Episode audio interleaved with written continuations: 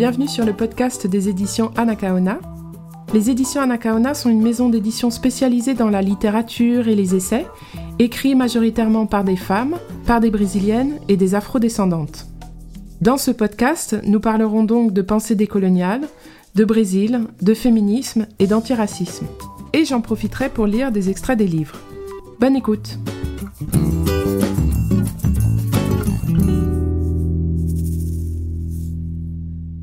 Donc aujourd'hui, je vais vous parler du livre 1492 Anacaona, l'insurgé des Caraïbes.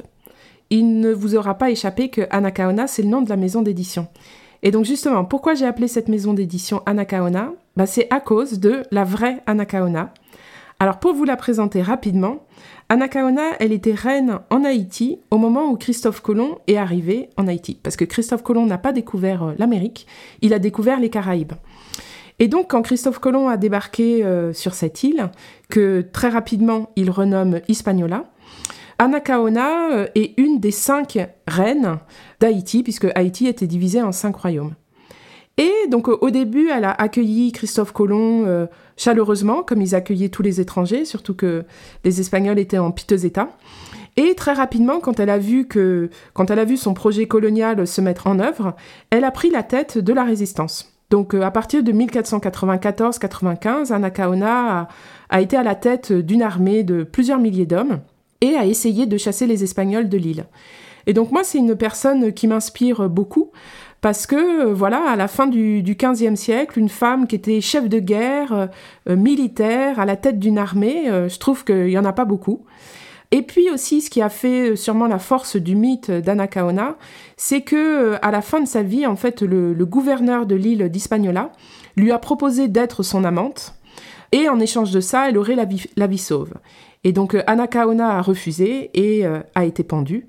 Et je trouve que aussi ce, refus d'avoir son corps utilisé, d'être l'amante de, cet homme, c'est une histoire en fait qui aux Amériques est bien trop fréquente, c'est-à-dire que voilà, beaucoup de femmes ont eu leur corps euh, abusé par euh, les colons et le fait que Anacaona dise non, voilà, c'est quelque chose aussi qui est assez euh, honorable et dont, dont on peut se souvenir. Donc voilà, j'ai décidé d'écrire l'histoire d'Anacaona parce qu'il me semble que c'est comme tout le monde connaît Christophe Colomb, je, je, trouve que tout le monde devrait connaître Anacaona, parce que connaître seulement Christophe Colomb, c'est vraiment connaître qu'une seule partie de l'histoire. C'est-à-dire que je trouve que encore trop souvent on présente la découverte de l'Amérique euh, ou des Caraïbes du point de vue de ceux qui, après deux mois de voyage euh, du haut du mât, crient terre et qui arrivent et qui plantent le drapeau et qui remercient le Seigneur.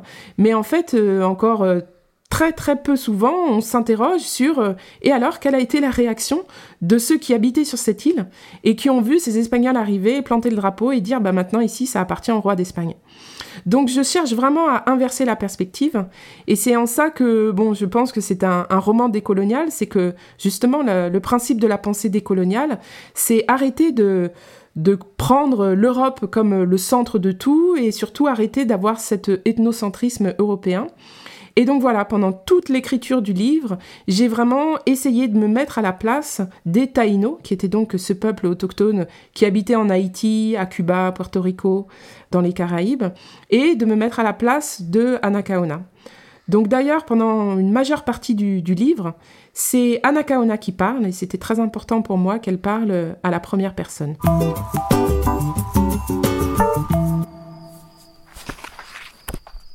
Du haut des mornes, j'embrasse du regard avec fierté la vallée de Kaigani et au fond le lac d'Aigani aux eaux émeraudes. Nous avons trouvé l'harmonie, réaménageant, altérant la nature tout en respectant ses cycles.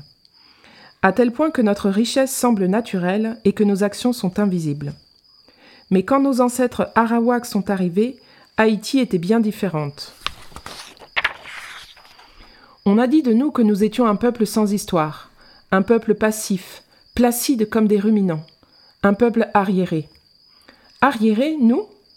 Arriérés, disent ceux qui ne tiennent jamais leurs paroles, qui sèment la désolation sur leur passage, qui ne connaissent que le rapport de force pour se faire entendre, qui méprisent le corps humain, le leur et celui d'autrui, qui... Je vais trop vite. Cristobal Colon était arrivé depuis plusieurs jours, et on me faisait rapport de tous ses faits et gestes. Je me balançais dans mon hamac, heureuse, ne manquant de rien, pensant combien la vie était douce à Haïti. Donc à propos de cet euh, ethnocentrisme de Colomb et de cet ethnocentrisme de la, de la pensée européenne, je vais vous lire un extrait.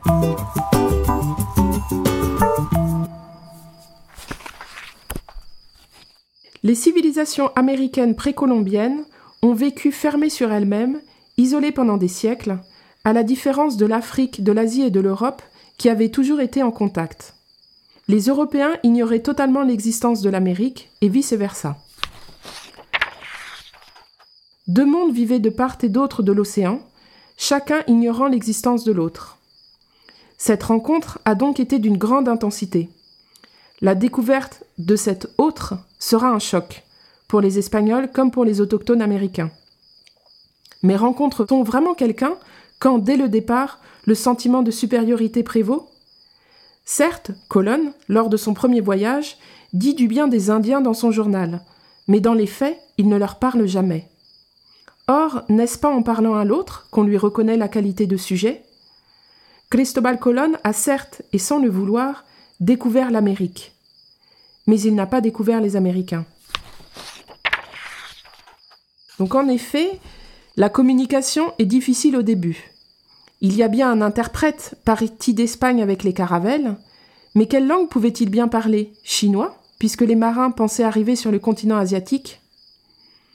Les semaines passent, et à force de grands gestes et de mimes, la communication finit par s'installer. Rapidement, des taïnos servent d'interprètes. En revanche, il ne viendrait à l'esprit d'aucun Espagnol d'apprendre le taïno. Colonne est persuadé qu'il faut leur apprendre à parler. Leur charabia ne pourrait être considéré comme une langue. Dans ce simple fait, c'est tout un système de pensée qui se met en place. C'est au vaincu d'apprendre la langue du vainqueur. Vaincu, vainqueur. Donc en fait, je crois que voilà, ce petit extrait, il montre bien à quel point cette année 1492, elle a été charnière pour en fait euh, notre monde moderne. Et d'ailleurs, euh, un grand nombre de, chercheurs, d'historiens, etc., ils, datent le début de notre civilisation moderne à 1492. Parce que je crois que c'est vraiment là où, en fait, tout d'un coup, l'Europe a, a, pu se constituer en termes d'identité par rapport à un autre, qui était donc euh, l'Indien américain, ou ensuite qui a été l'autre africain. Et en fait, l'Europe, c'est vraiment, ou l'Européen, c'est vraiment constitué par opposition à cet autre autochtone ou à cet autre africain. Et alors qu'avant 1492, les Européens ne s'appelaient pas Européens d'ailleurs, ils s'appelaient Basques, Catalans, euh, Génois, etc. À partir de cette date, ils ont constitué une espèce d'entité. Donc en fait, cette, euh, cette découverte de l'Amérique a vraiment entraîné la création de l'autre dont, je parlais. Elle a vraiment entraîné la création de cet autre inférieur, de ce vaincu, qu'il convient de civiliser, qu'il convient de christianiser. Et surtout, après, en termes mercantiles, 1492, c'est le début de la mondialisation, puisqu'en fait, euh, voilà, un système d'échange va se mettre en place, un système de commerce triangulaire, où ensuite, euh, voilà, les, les Européens vont aller en Afrique, ils vont déporter des esclaves d'Afrique vers les Amériques, et ensuite ils vont rentrer d'Amérique avec des épices, etc., vers l'Europe.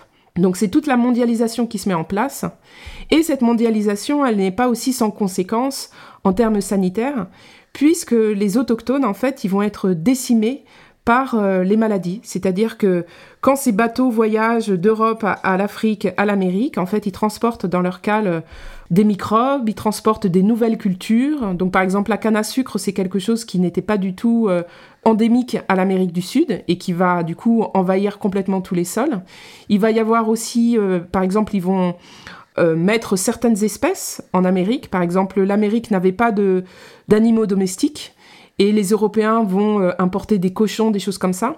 Donc en fait, l'équilibre biologique va être complètement transformé par cette, euh, cette colonisation.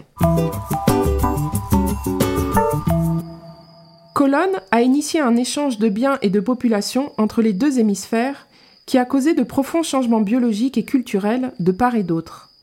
C'est ce que l'on a appelé a posteriori l'échange colombien. À leur insu, les navires ont transporté dans leur cale et les hommes dans leur corps des bactéries, des graines, des moustiques, des insectes, des cafards, des lombriques, des rats, des mangoustes. Toute une variété d'espèces et de micro-organismes qui vont rapidement envahir puis dévaster la vie sauvage d'Haïti jusqu'à leur préserver des contacts avec l'extérieur. Par ailleurs, l'absence d'animaux brouteurs dans les Antilles a rendu la flore très fragile et la faune vulnérable face à l'introduction de tout élément non natif. Les populations d'espèces importées, sans prédateurs naturels, vont rapidement exploser. Elles étoufferont les espèces locales et deviendront pour certaines de véritables fléaux. Enfin, les zoonoses, ces maladies qui se transmettent de l'animal à l'homme, et inconnues jusqu'alors, puisqu'il n'y avait pas d'animaux d'élevage dans les Caraïbes, se répandent avec l'arrivée des porcs domestiques. L'ordre biologique naturel est totalement perturbé, les graines du désastre biologique sont plantées. Donc en fait, là c'est aussi un, petit extrait, puisque comme je vous disais tout à l'heure, parfois c'est Anakaona qui parle, et parfois aussi dans ce livre, il y a une narration un petit peu plus neutre, qui me permet justement de donner certains éléments que Anakaona ne pouvait pas connaître. Donc c'est un roman voilà, qui est écrit avec ces deux voix, une voix euh, voilà, plus neutre, et la voix d'Anakaona. Donc en fait aussi pourquoi j'ai eu envie de, raconter cette histoire, comme je l'ai dit, c'est que j'avais envie de faire connaître Anakaona, que, que je considère une grande femme, mais j'avais aussi beaucoup envie de parler de ce peuple taïno, parce que ces taïnos, ils ont complètement disparu d'Haïti, alors que dans le reste de l'Amérique centrale ou du Sud, euh, avec les Mayas, les Incas, les Aztèques, euh, ils n'ont pas été autant décimés, mais les taïnos, véritablement, ils ont été décimés à tel point qu'en 1560, donc euh, voilà, 70 euh, ans après euh, la première découverte d'Haïti, il ne restait plus que 13 taïnos sur l'île d'Haïti. Et donc en fait, je me suis dit peut-être que écrire un roman, c'est-à-dire écrire une fiction, créer des personnages, ou en tout cas reprendre la vie de personnages qui ont véritablement existé, mais tisser des liens, ça peut être une façon de créer de l'émotion. Parce que je crois que sinon, peut-être le problème un peu des, sciences humaines, c'est la froideur. En fait, on a la froideur des chiffres. Et donc, on sait que les Taïnos ont été exterminés des Caraïbes. On sait que 90% de la population du continent américain a été exterminée en un siècle. Donc, euh, c'est quand même des chiffres absolument dingues qui donne le tournis, mais qui au final ne, ne crée plus d'émotion. Donc voilà, il y a des millions de personnes qui ont disparu à cause des maladies, à cause des guerres, à cause des suicides, et en fait, euh, ça, ça crée plus rien. Et donc je me suis dit, voilà, avec la fiction, je vais pouvoir euh, réintroduire un peu de l'émotion. Et en fait, j'ai vraiment été touchée quand voilà, des lectrices et des lecteurs m'ont donné leur, retour par rapport au livre et m'ont dit voilà que à la fin du livre, ils avaient le cœur tellement serré de voir Anakaona qui disparaissait, de voir ses amis qui disparaissaient. Je me suis dit euh, il faut il faut parler de cette histoire avec euh, avec du sentiment. Et ça, seule la fiction peut le faire.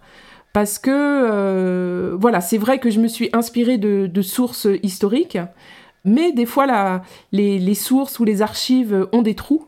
Et en fait, euh, voilà, c'est là où l'avantage de, l'écrivaine de fiction, c'est de pouvoir euh, combler ses trous avec son imagination, ce que l'historien, l'historienne euh, ne peut pas faire. Donc voilà, j'avais un petit peu envie de, de combler cette amnésie qui entoure en fait, de façon générale, je trouve, l'histoire des peuples autochtones des Amériques, à part quelques civilisations brillantes comme les Mayas, les, Aztèques, où eux, comme ils ont créé des pyramides, etc., bon, la mémoire est encore là, mais sinon, la, plupart des peuples qui habitaient sur ce continent, euh, il y a une, une espèce d'amnésie qui entoure leur histoire. Un nouveau système colonial a été créé. On parle désormais de dominants et de dominés, de vainqueurs et de vaincus. L'univers, la société, la culture taïno se sont évanouis au passage de Cristobal Colon, balayés par les maladies et la colonisation. Là où les Espagnols sont passés pour conquérir ou explorer, un feu a tout ravagé sur leur route, faisant partir en fumée des existences entières, des générations entières. En quelques décennies, le passé est devenu muet. Immense silence. Les Taïnos ont tout simplement été effacés de la surface de la Terre. La chaleur et l'humidité du climat ont décomposé les duos, les canoas, les hamakas, les émis, les coiffes de plumes. Des taïnos, il n'est resté que quelques bris de poterie et de céramique, quelques artefacts. Leur langue, leurs mœurs, leurs croyances, leur culture, tout a disparu. Les vaincus, les vainqueurs, personne ne semble plus se rappeler de rien. Amnésie totale. Mais donc voilà, je parle d'amnésie, mais l'amnésie n'est quand même pas tout à fait totale, parce que c'est aussi quelque chose qui m'a vraiment fasciné. C'est que cette histoire d'Anakaona, aujourd'hui on est en 2023, et euh, vous l'écoutez, vous la découvrez, et je me dis, mais comment est-ce que cette histoire a pu se transmettre? Et ça, c'est vraiment quelque chose qui, me fascine, c'est euh, les modes de transmission de ces histoires qui étaient interdites, en fait, parce qu'en plus, très rapidement, les Espagnols ont interdit les areito, qui étaient les, grandes fêtes traditionnelles taïno, qui étaient des fêtes où il y avait de la musique, de la poésie, des danses, etc. Et les Espagnols les ont interdites parce qu'ils trouvaient que c'était des coutumes païennes. Et en fait, c'était lors de ces fêtes que beaucoup de traditions, tous les mythes fondateurs, toutes les histoires orales, en fait, se transmettaient. Et je me dis, malgré l'interdiction de ces areitos, les histoires se sont transmises. Donc elles se racontaient euh, en cachette. Et en attendant, moi, 500 ans plus tard, euh, j'en ai entendu parler. Et d'ailleurs, ce sont des amis cubains qui m'avaient parlé d'Anacaona et qui m'avaient surnommé Anacaona. Donc en fait, euh, les Espagnols ont tout fait pour que ces histoires disparaissent, mais ils n'ont pas complètement réussi, puisque vous écoutez euh, cette histoire aujourd'hui et que vous avez lu ou que vous lirez peut-être peut-être ce livre. Donc en fait, on parle de vaincus et de vainqueurs, mais je pense que les Taïnos n'ont pas été totalement vaincus puisque euh, leur histoire et quelques vestiges de leur culture sont quand même toujours euh, vivants aujourd'hui. Et euh, aujourd'hui, il reste quelques taïnos. À Cuba et à Porto Rico, il y a quelques familles taïnos qui vivent très isolées, mais c'est vrai que pour la majeure partie d'entre eux et d'entre elles, en fait, ils se sont mélangés. Soit ils se sont mélangés avec les Africains qui ont ensuite été déportés sur ces îles, ou soit après ils se sont aussi mélangés avec, avec les colons espagnols. Et d'ailleurs, en parlant de colons espagnols, je trouvais aussi intéressant de voir euh, quelles étaient les premières euh, interactions, effectivement, des Taïnos avec les Espagnols. C'est-à-dire que, bon, Anacaona, par exemple, a rapidement pris la tête de la, résistance, mais il y a eu aussi des, collaborations des Taïnos avec, euh, avec les Espagnols. Et donc, j'ai inventé l'histoire d'un fils d'un cacique d'un autre royaume qui s'appelle Mani, et qui, lui, va collaborer avec les Espagnols donc voilà, donc je vais vous lire un extrait où en fait Mani, qui est donc le fils aîné d'un cacique, Guacanagaric, en fait il va rentrer avec Cristobal Colon en Espagne pour être présenté à la reine. Ce voyage a été transformateur pour Mani, qui ne se fait plus appeler autrement que par son nom espagnol, Don Bernardo de Aragon. Lorsqu'il a été présenté à la reine, sans tatouage, en pagne taïno et avec une des coiffes de plumes de son père, il a soudain eu honte. En premier lieu, il avait froid, et ensuite, il s'est senti nu. Désormais, il revêt une chemise de fine cotonnade, des braies, un manteau bleu comme la nuit et brodé de fil d'or, le même que son protecteur. Il est lourd ce manteau, lourd de toute la noblesse et la supériorité espagnole. Quand Mani l'a enfilé pour la première fois, il s'est senti un autre homme. Il s'appelle Don Bernardo, porte un manteau de velours, mange avec des couverts et prie Dieu. Il a l'impression d'être né une seconde fois, de vivre une autre vie. Il a quitté sa peau. Il s'entraîne à parler espagnol pour ôter son accent. Il a du mal à prononcer la theta et la jota. Mais Mani est doué et persévérant. Cependant, ses yeux, ses lèvres, son corps et sa peau, cette fichue couleur de peau, le distingue clairement.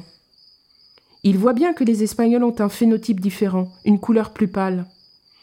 Sa couleur foncée l'identifie immédiatement comme un autre.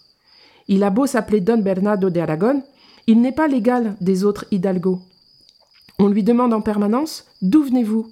Il fait pourtant tout son possible pour devenir espagnol, mais on le renvoie en permanence à ses origines. Et ses origines sont inférieures. Il le sait, il vient d'un monde, d'une culture, d'une civilisation inférieure. Il aimerait tant changer ses origines. Un jour, en cachette, devant l'un de ces magnifiques miroirs au cadre doré que savent fabriquer les Espagnols, il s'est mis de la poudre de riz sur le visage. Il s'est regardé longuement et il s'est aimé. Et ce que j'ai oublié de préciser tout à l'heure, c'est que ce nom, Don Bernardo de Aragon, c'est un nom véridique. C'est-à-dire qu'il y a vraiment eu un taïno qui est allé en Espagne avec Cristobal Colón et qui a été baptisé Don Bernardo de Aragon, qui a été présenté à la reine. C'est là où mon imagination a vraiment fait qu'un tour, c'est-à-dire que je me suis dit, qui était ce Taïno qui est parti euh, avec Colonne? Voilà, j'ai supputé que ça devait être un noble, je pense qu'ils n'auraient pas pris euh, n'importe qui, et donc j'ai imaginé que si c'était un noble, que ça pouvait être le fils de Guacanacarik. Donc c'est là où euh, l'imagination parfois comble les trous de l'histoire officielle, parce que évidemment, ce Taïno, on sait qu'il s'appelle Don Bernardo de Aragon, mais on ne sait pas quel était son nom véridique et son nom Taïno. Donc voilà, donc ensuite, certes, j'ai voulu parler des relations entre euh, les Espagnols et les Taïnos, des relations parfois conflictuelles, des relations d'amour ou de haine, donc euh, d'amour comme on a vu avec Mani, ou des relations de haine comme ce qui peut se passer avec euh, Ana Kaona ou Kaonabo, son mari. Mais j'ai aussi voulu vraiment décrire la vie taïno, c'est-à-dire que je me suis dit arrêtons de toujours comparer les taïnos avec les autres et je m'intéresse qu'à eux. Donc j'ai vraiment décrit leur mode de vie de la façon la plus fidèle que j'ai pu. Donc euh, voilà, les areito dont je vous parlais tout à l'heure, les banquets, euh, la façon dont euh, leur régime alimentaire. et donc en fait, il s'avère que les Taïnos avaient une civilisation qui certes en fait ne connaissait pas l'écriture, ils ne travaillaient pas le métal, ils ne construisaient pas des pyramides et des cathédrales, mais en fait, en termes écologiques, je crois qu'ils auraient beaucoup de choses à nous apprendre, en fait. Et voilà, il est prouvé aujourd'hui que leur champ était travaillé en polyculture, et on sait qu'aujourd'hui, c'est ce qu'il y a de meilleur pour les sols. Et en fait, qu'ils étaient aussi capables de croiser génétiquement les espèces, parce qu'on a découvert des graines de courge, en fait, qui avaient été croisées génétiquement pour, voilà, modifier la texture ou alors le goût des courges. Euh, ils étaient capables aussi de croiser génétiquement des oiseaux, notamment pour, euh, pour faire des plumes de couleurs euh, magnifiques. donc voilà, donc en fait, c'était pas les taïnos n'étaient pas des bons sauvages comme on a tendance à les, à les présenter, qui avaient juste à tendre le bras pour, pour se nourrir. En fait, leur champ était extrêmement cultivé et la nature dans laquelle ils vivaient était une nature qui était tout à fait maîtrisé, mais euh, dans un respect qui, c'est vrai, s'opposait vraiment euh, à la monoculture que vont mettre en place ensuite euh, les, Espagnols. Donc en tout cas, voilà, c'est quelque chose qui me tenait à cœur, c'était de montrer que les Taïnos ne vivaient pas à l'époque de la préhistoire. voilà. Alors c'est vrai qu'on me demande souvent comment est-ce que j'ai pu trouver toutes ces informations? Euh, et c'est vrai qu'au tout début, quand je me suis dit euh, j'écris l'histoire d'Anakaona, je pensais vraiment euh, écrire un tout petit livre et je pensais que j'allais vraiment avoir du mal à, trouver des informations. Mais qui cherche trouve? C'est-à-dire qu'au final, j'en ai trouvé, j'en ai trouvé beaucoup. Alors évidemment, ma première source, ça a été le journal de Christophe Colomb. 1500 pages que je me suis euh, farcie parce que des fois c'était un peu difficile à lire, mais surtout voilà que j'ai lu avec ce regard décolonial dont je parlais tout à l'heure, c'est-à-dire vraiment chercher à lire entre les lignes. Et surtout il faut toujours garder à l'esprit pourquoi en fait Christophe Colomb écrit ce journal? C'est-à-dire que je pense que l'erreur de certains historiens européens, c'est de prendre pour argent comptant euh, le journal de Christophe Colomb, alors qu'en fait, il faut bien voir que Christophe Colomb, il écrit ce journal pour les rois d'Espagne, pour avoir des financements pour ses prochaines expéditions. Donc en fait, forcément, ce journal, il, le met à son avantage. Évidemment qu'il ne va pas dire que euh, les îles sont très peuplées, que les peuples sont belligérants, parce que sinon, euh, le roi et la reine d'Espagne ne vont pas vouloir euh, se lancer dans une colonisation qui pourrait potentiellement coûter beaucoup d'hommes, d'armées, etc. Donc en fait, je pense qu'aussi dans ce journal, il écrit les choses à son avantage pour en fait inciter le roi et la reine d'Espagne à se lancer dans cette colonisation. Donc euh, vraiment, et je pense que de toute façon, quand on est face à des archives, il faut toujours se demander, premièrement, qui écrit? Et donc là, en l'occurrence, c'est le conquistador qui écrit. Donc euh, forcément, il a un point de vue. Comme dirait Jamila Ribeiro, il a une place de la parole. Ensuite, il faut se demander pourquoi est-ce qu'il écrit et donc là, il écrit clairement pour pouvoir financer ses autres expéditions. Donc, euh, donc voilà, donc il faut prendre avec des pincettes, mais malgré tout, c'est évidemment une source importante d'informations, mais sachant aussi qu'il y a une partie de son journal qui s'était perdue et que c'est un de ses fils a réécrit. Donc euh, voilà, là encore, euh, ce n'est peut-être pas tout à fait euh, complètement exact. Dans son journal, Colonne mentionne Anacaona en ces termes la souveraine la plus puissante de l'île.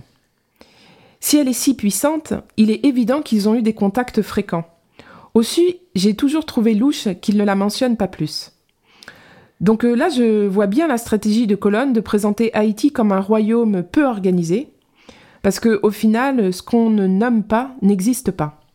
Donc Anacaona, non nommé, n'existera donc pas dans l'histoire.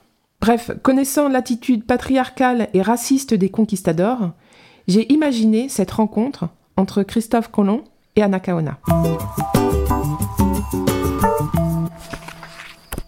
Cristobal Colon a exploré le royaume de Marienne, celui de Magua, et il explore désormais le sud d'Haïti. Autant dire qu'il est chez moi, sur mes terres, les terres de Chalagua. Enfin, je l'ai rencontré, ce fameux amiral, et il nous a conviés, Kaonabo et moi, sur son bateau. Il m'a fait un petit salut de la tête et a touché le bord de son chapeau. Madame. Il a offert à Kaonabo une guitare. Je lui ai offert un masque en bois, serti d'or. Il s'est tourné vers Kaonabo et l'a remercié. Il s'est adressé à Kaonabo, lui disant qu'il voulait notre or, notre coton, notre nourriture, en bref, toutes nos richesses. Contre quoi lui ai-je lancé, l'interrompant? Il m'a regardé, surpris, et a posé sur moi ses yeux rougis et délavés. J'ai dit à son interprète Traduis.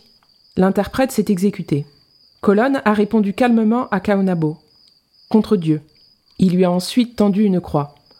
Reçois la sainte croix par laquelle Jésus-Christ a racheté les hommes de leurs péchés et sauvé l'humanité. Je suis brusquement intervenu, las d'être invisible. Je t'échange trois de nos meilleurs canoas contre une de tes armes. Il m'a regardé encore une fois en silence, puis a tourné la tête. Sur le chemin du retour, Kaonabo a ri de mon impétuosité. Je croyais que c'était moi le fougueux, le hardi. Est-ce que je t'influence, ma belle? J'ai dit ouvertement à Kaonabo l'impression désagréable que cet homme m'avait causée. Ce regard qu'il m'avait jeté, comme si j'étais transparente, comme si je n'étais pas à ma place, ou plutôt comme si ma place était dans l'ombre de Kaonabo, en retrait. Et les regards concupissants de ces marins de biais. J'ai eu envie de tous les assommer à coups de massue. Mais l'accueil étant chez nous sacré, nous l'avons invité à notre tour une lune plus tard, chez nous, à Yaguana, et lui avons offert un areito somptueux. Nous discuterons plus tard de leur folle demande. Mais ensuite, j'ai aussi trouvé beaucoup d'informations en fait dans, des livres euh, d'archéologues, parce qu'en fait, l'archéologie depuis une vingtaine d'années a fait vraiment énormément de progrès. Et en fait, ils sont capables, les archéologues aujourd'hui, de d'analyser les os de, par exemple, de squelettes qu'ils trouvent et de pouvoir dire le régime alimentaire. Donc c'est comme ça que le régime alimentaire des Taïnos, on a une idée assez précise de, ce qu'il peut être. Donc il est vraiment basé sur euh, ce que j'ai appelé la trinité taïno, c'est-à-dire euh, le maïs, la courge et l'haricot, qui est un régime alimentaire absolument parfait, puisqu'il vous donne des protéines, des glucides, des lipides. Ensuite, euh, en archéologie aussi, ils ont été capables de trouver voilà euh, un certain nombre d'artefacts, d'objets qui pouvaient soit être des objets cérémoniels ou soit des objets de tous les jours. Et en fait, j'ai trouvé un catalogue d'expositions, puisqu'en fait, il y avait une grande exposition Taino dans les années 90 à Paris. Donc, j'ai trouvé sur Internet d'occasion le catalogue de cette exposition, où en fait, voilà, c'était euh, des collections du monde entier qui avaient été réunies pour cette expo. Et en fait, voilà, à travers tous ces objets que ensuite euh, Claudia Amaral, l'illustratrice, a dessiné vraiment fidèlement, j'ai aussi imaginé ce qui avait pu euh, être utilisé et à quoi ces objets servaient. Donc voilà, l'archéologie, c'est une source précieuse d'informations. Ensuite, j'ai aussi trouvé euh, un journal d'un moine de l'ordre de Saint Géronimo qui s'appelle Ramon Pané et qui lui en fait s'est beaucoup intéressé à la vie spirituelle des Taïnos. Et donc il y a tout un passage, vous verrez, sur, euh, lui et puis de façon générale sur euh, voilà la vie spirituelle des Taïnos et ce journal a été assez précieux pour moi. Et puis, il y a aussi un, passage assez amusant où en fait j'ai trouvé, parce que les Espagnols pouvaient parfois être assez procéduriers, euh, c'est-à-dire qu'ils écrivaient, ils écrivaient tout. Et en fait, Bartholomé Colonne, qui était donc le frère de Cristobal Colonne, à partir de 1500, il devient gouverneur de l'île. Et en fait, à un moment, j'ai trouvé une liste de tous les objets qui volent en fait, et une liste assez grotesque hein, qui montre bien leur cupidité. Et en fait, à partir de cette liste, j'ai imaginé une scène que je vais vous lire. Donc en fait, cette scène se passe donc vers 1500, donc ça fait à peu près 8 ans donc, que les Espagnols sont sur l'île. Et la colonisation s'est quand même euh, voilà, vraiment mis en place. Euh, les Taïnos sont déjà euh, décimés par les maladies, ils sont décimés par le travail esclave, ils sont décimés par les suicides, parce que beaucoup d'entre eux se suicident aussi, même collectivement. donc la civilisation taïno est déjà affaiblie.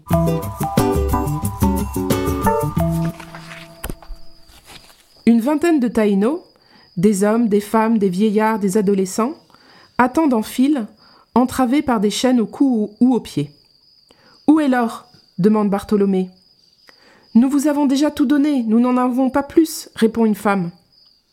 Insolente, lance des Espagnols qui escortent le gouverneur. Il lui plante son épée en plein cœur, la ressort et l'essuie sur son pantalon. Suivant. Bartholomé s'arrête devant un autre taïno. Toi, à vous où cachez-vous votre or? Guacanagaric est perdu. Il se prend la tête entre les mains. Que dire? Tout l'or qu'il ramasse la journée dans le lit des fleuves et dans les profondeurs de la terre, il le leur donne. Il n'en garde pas d'autres. Pourquoi faire? Maudit or Il donne à Bartholomé quelques objets qui traînaient dans sa hutte et qu'il n'a plus utilisés depuis bien longtemps. Sa spatule vomitive en os de lamentin, finement sculptée son inhalateur de cohoba en bois précieux, un zémi à trois pointes. Il ne sait pas pourquoi il les leur donne, car il n'espère pas de sursis, mais il le fait, allez comprendre. Bartholomé déclare Bien, puisque vous semblez muet, je veux tout, prenez tout. L'or qui incrustait les émis et les masques est sauvagement arraché, laissant les statuettes borgnes, estropiées, mutilées. Les conquistadors se servent et raflent tout ce qu'ils peuvent. Bartholomé note soigneusement.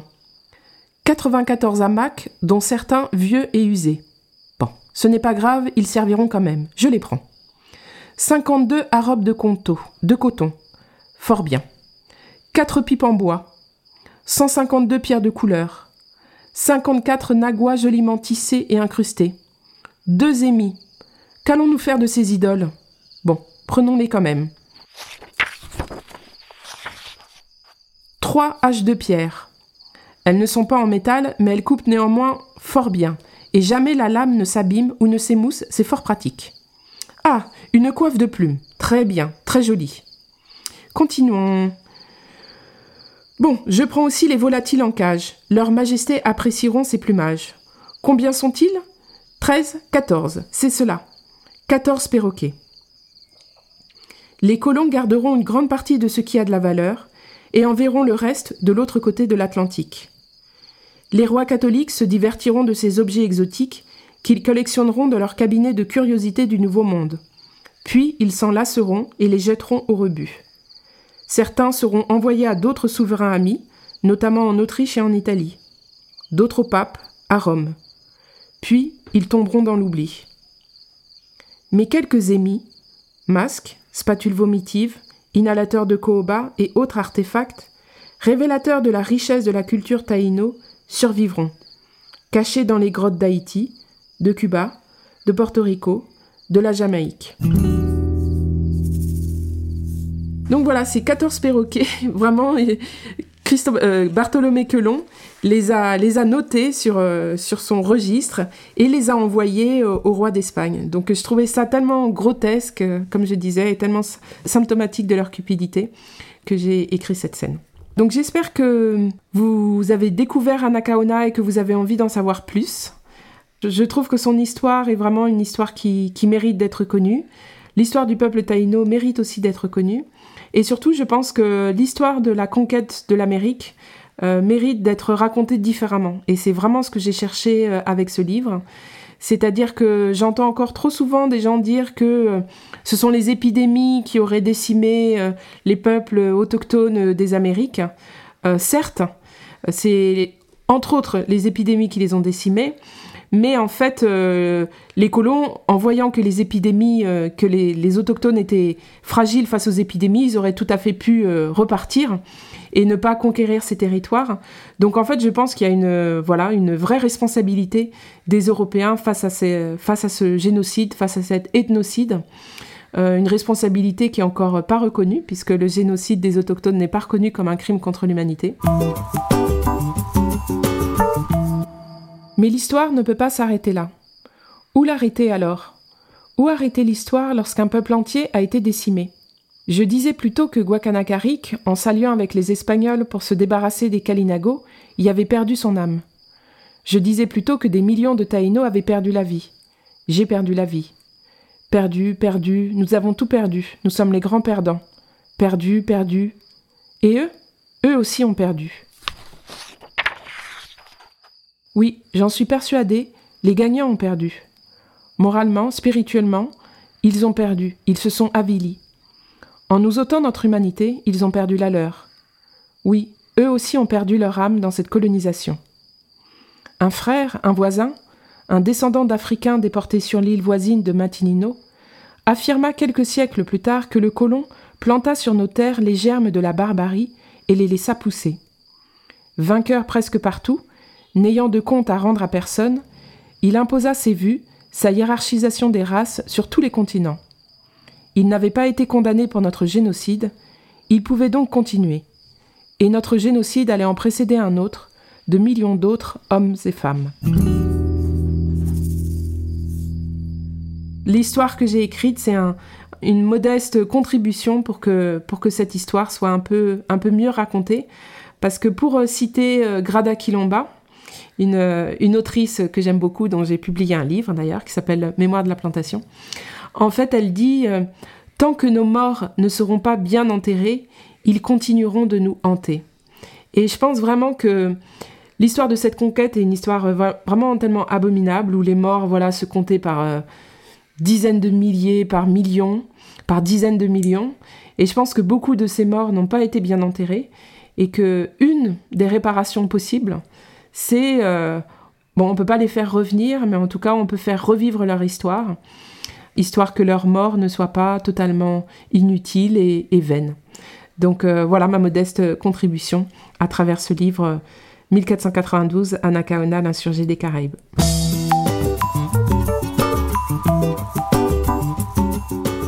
Voilà, c'est fini pour aujourd'hui. Merci de nous avoir écoutés. Ce podcast a été réalisé par Lio Vargas, que je remercie chaleureusement. Vous pouvez trouver nos livres en librairie et sur anacaona.fr pour vous approvisionner à la source en direct de la productrice. N'hésitez pas à aller sur le site, tous les livres ont les premières pages en lecture libre, ça vous permettra de vous faire une idée. Sur le site, vous avez également la possibilité de vous inscrire à notre infolettre. Pas de panique, j'en envoie pas beaucoup, juste pour les nouveautés et les rencontres car nous essayons autant que possible de faire venir nos auteurs, nos autrices du Brésil, ce qui est toujours l'occasion de rencontres super enrichissantes. Vous pouvez d'ailleurs en retrouver certaines en vidéo, là encore sur le site. Bref, que ce soit par l'intermédiaire du podcast, des livres ou de nos rencontres, je vous dis à bientôt. Un abraço.